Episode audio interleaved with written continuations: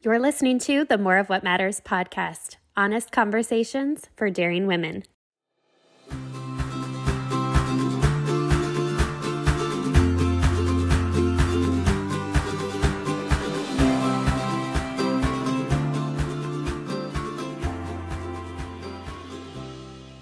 Hello, welcome to season two of the More of What Matters podcast. I am Andrea Olson, and I am so excited because I'm going to kick this off in a big way.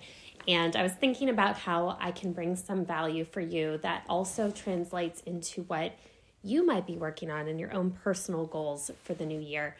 And while it is already later in January, I felt like it was relevant to talk about this because so many people get started on something at the beginning of the year and by this point in the new year have already made choices. And those choices, in some ways, could be bringing you closer to what you should be doing or want to be doing. And in other ways, you might already feel like you are off track. And so I want to talk about the three things that I learned in 2022 from getting started on a new goal. And specifically, that new goal being starting this podcast and creating the podcast from merely an idea. So, I know that this is specifically talking about my goal of creating the podcast, but it is relatable for any goal. The three things that I've identified are certainly things that, if I think about it in relation to the other businesses that I have, really do correlate and are part of their story as well. So it should not surprise me that these are things I learned but sometimes we have to relearn as we approach new goals and remind ourselves that even though we have done other things in our lives, being a beginner and doing something new is still going to bring us into new challenges and remind us once again that we are always learning, especially if we're open to learning. So, the first one is that getting started is the easy part. And I don't say that to diminish the idea and the decision to start something. I mean it in the sense that a lot of times we create this buildup around the decision to do something, the decision to begin. And in my experiences, the decision to start something is usually the easy part. And I say this also because if there's something you're considering and you keep thinking about, should I do it, should I not do it? more, more than likely you have already invested more time in that thought process than would take to pursue and get started and learn by actually doing, especially if you're going to consider this over and over and over again throughout the year. That was actually a big part of what made me finally say in April of 2022, I am going to publish my first episode. It really was not the perfect moment. There were a lot of other things going on in my life at the time. It wasn't scripted. I hadn't done a lot of pre planning ahead of knowing for a long time I wanted to do it. But getting started and actually pushing record was the easy part. Now, everything that followed began the journey of figuring out how to be a podcaster and how to build this into something that I really wanted it to become. And that is still in process. And that's the part that I don't think most of us spend a lot of time thinking about. And also because it can be intimidating to think about. It could also be the reason you have decided not to pursue something yet, is you feel like it's going to take up too much of your bandwidth, too much of your time, and you're worried about that. You're thinking ahead and worrying about that. And that can be valid, 100% can be valid. What I learned in that though is that if I was thinking this is going to overtake my life and I have no way of knowing for sure if it will or not, then I would be limiting myself indefinitely because there's no real way to prove otherwise. So for me, what I had to decide early on was what did success actually look like? I had to frame that out and decide I'm not going to record a podcast every single week. That isn't going to be success for me in this season. Now, as I continue and I get better and I improve, that actually could increase the number that I'm able to put out. But initially, I couldn't commit to that. But what I could commit to was quality content. And what I could commit to was following through with my vision. And I knew it would reach the right people initially and then build from there. And that's really all I had to decide early on.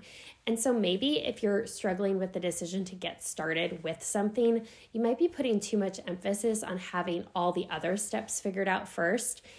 When in reality, you're not going to have the other steps figured out until you start moving. It's really not even possible. You can have some boundaries set up. You can know maybe the time of day you're going to work on it and how you're going to implement healthy habits around it so that you can sustain it. But ultimately, you're not going to know until you start start with it. So Often, that getting started decision is the easy step, and everything else that follows is where you start to learn and be a little humbled. I mean, for me, I had to learn that I was stepping into a space that a lot of people are in that have been doing it a lot longer than me. So I could not compare myself to my favorite podcasters. These these people have staffs. They have um, teams of people helping them. They have been doing this for years. They can book celebrity, you know, interviews. They can do all these things. And what I learned is that feeling of insecurity that would potentially keep me from getting started was purely me deciding it was okay for me to be a beginner. And so once I gave myself that permission, everything else that followed began the journey. Okay, the second thing I learned is that not everyone will understand why you're doing something. And this one's funny because, especially, this is true with people that you think would totally get it. Now, I'll give you an example. So, many of my best friends completely saw this coming. Like, they have been big supporters from the get go. My husband, big supporter. But other people haven't fully understood why I'm doing this. And I love these other people. So I say this because it's been a good realization for me that a lot of times these dreams or these ideas or these goals that we have are so hard to articulate the fullness of why we want to pursue something that there is this little bit of having to trust your own intuition and your gut and for me, like I felt like that nudge was coming from the Holy Spirit as well. Like it wasn't just me saying, I want to do this for me, because there's no, there's actually no like income potential on this right now. Like this is not why I'm doing it. It's truly knowing that it is part of my calling to pursue this. And so, not everyone's going to understand that because it's not something that others can necessarily touch and feel and see and have proof of uh, until there is proof. And that just takes time. Uh, and even in season one, you know, I did a range of topics, I did a range of podcasts. And so certain ones connected with certain people, and maybe not all connected with everyone. And again, that means that some people are not going to get it.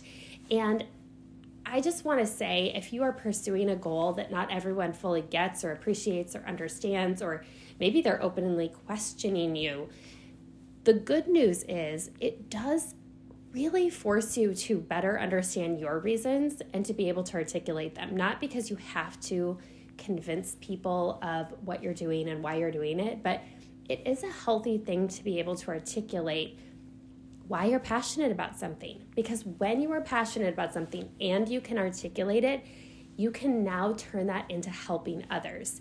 And so, what it did allow me to do was help form kind of a mission statement for myself as to how I wanted to approach this space, how I wanted to connect with you, the audience, how I wanted to bring value to those who listen, and also why was I doing this? Was I doing it for me or was I doing it for something bigger than me?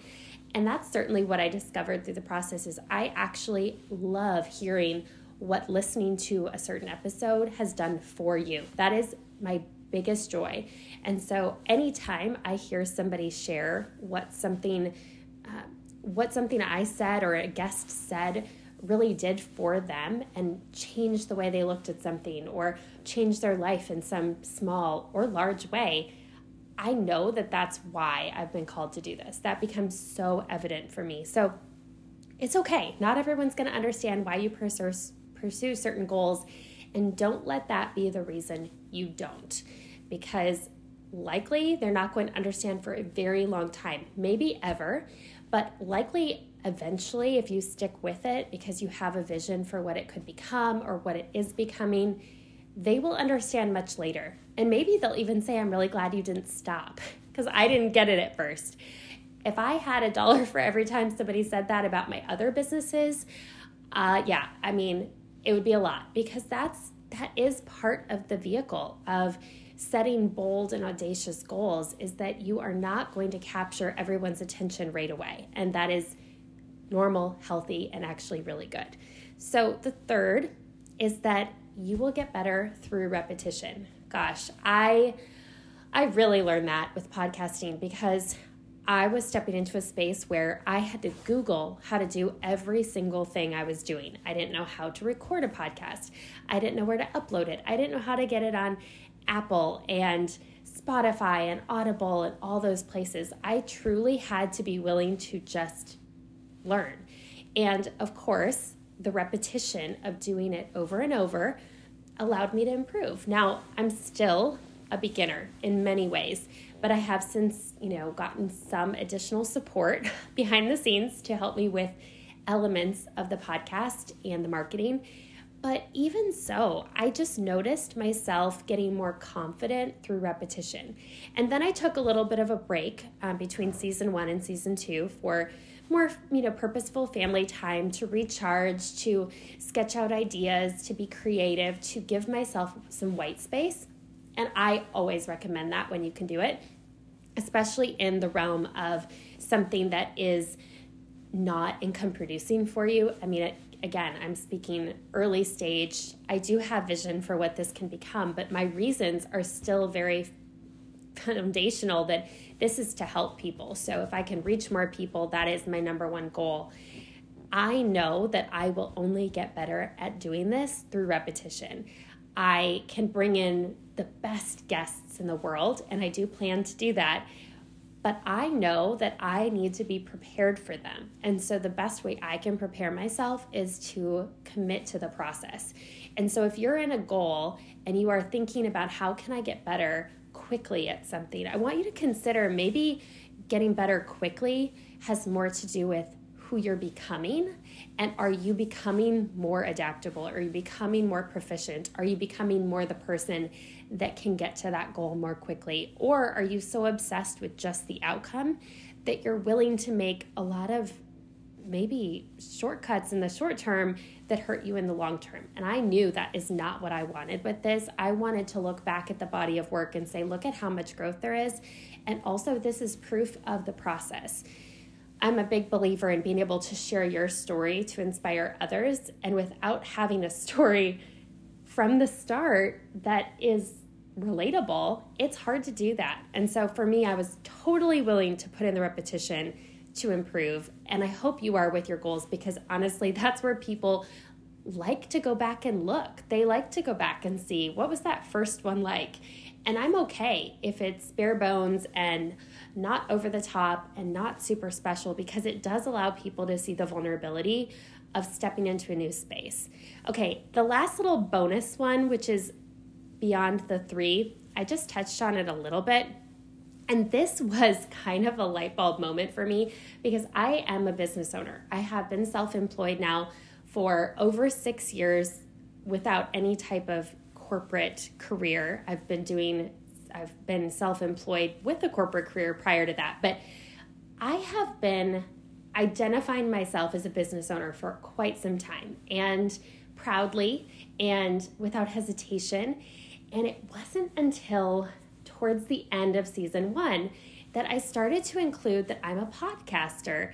And that was so interesting to me because to think I had been doing it for six plus months before I really started to also identify myself as a podcaster means something. It means that for so many of us, we put different categories or groups of people on pedestals. For me, I had been listening to certain podcasts for a decade, you know, and, you know, or less, but just people that I really admire. And to me, they are podcasters. They are professional podcasters. They do this full time. This is their gig. And when I say that I'm a podcaster, I notice that in the very back of my mind and my thought is, but I'm not like them. And that thought is interesting because I'm not I am a confident person and I, I do believe that what I'm doing here is very valuable. But just like many of you who struggle with that self talk, what I was noticing is I noticed that I thought of myself as a podcaster, but a different one, like a different kind, not like the big name podcaster.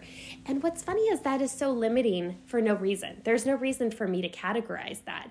Everyone starts somewhere, everyone begins. And so to now have reached the point where I actually do identify myself as a podcast host and that I love what I do and it's just an extension of the other work that I do as well means that there has been major progress there. And so if you are pursuing a goal, let's say you start want to start running and you are doing a little bit at a time and you're mostly jogging, occasionally you run, you might be hesitating to call yourself a runner. But reality is you are a runner.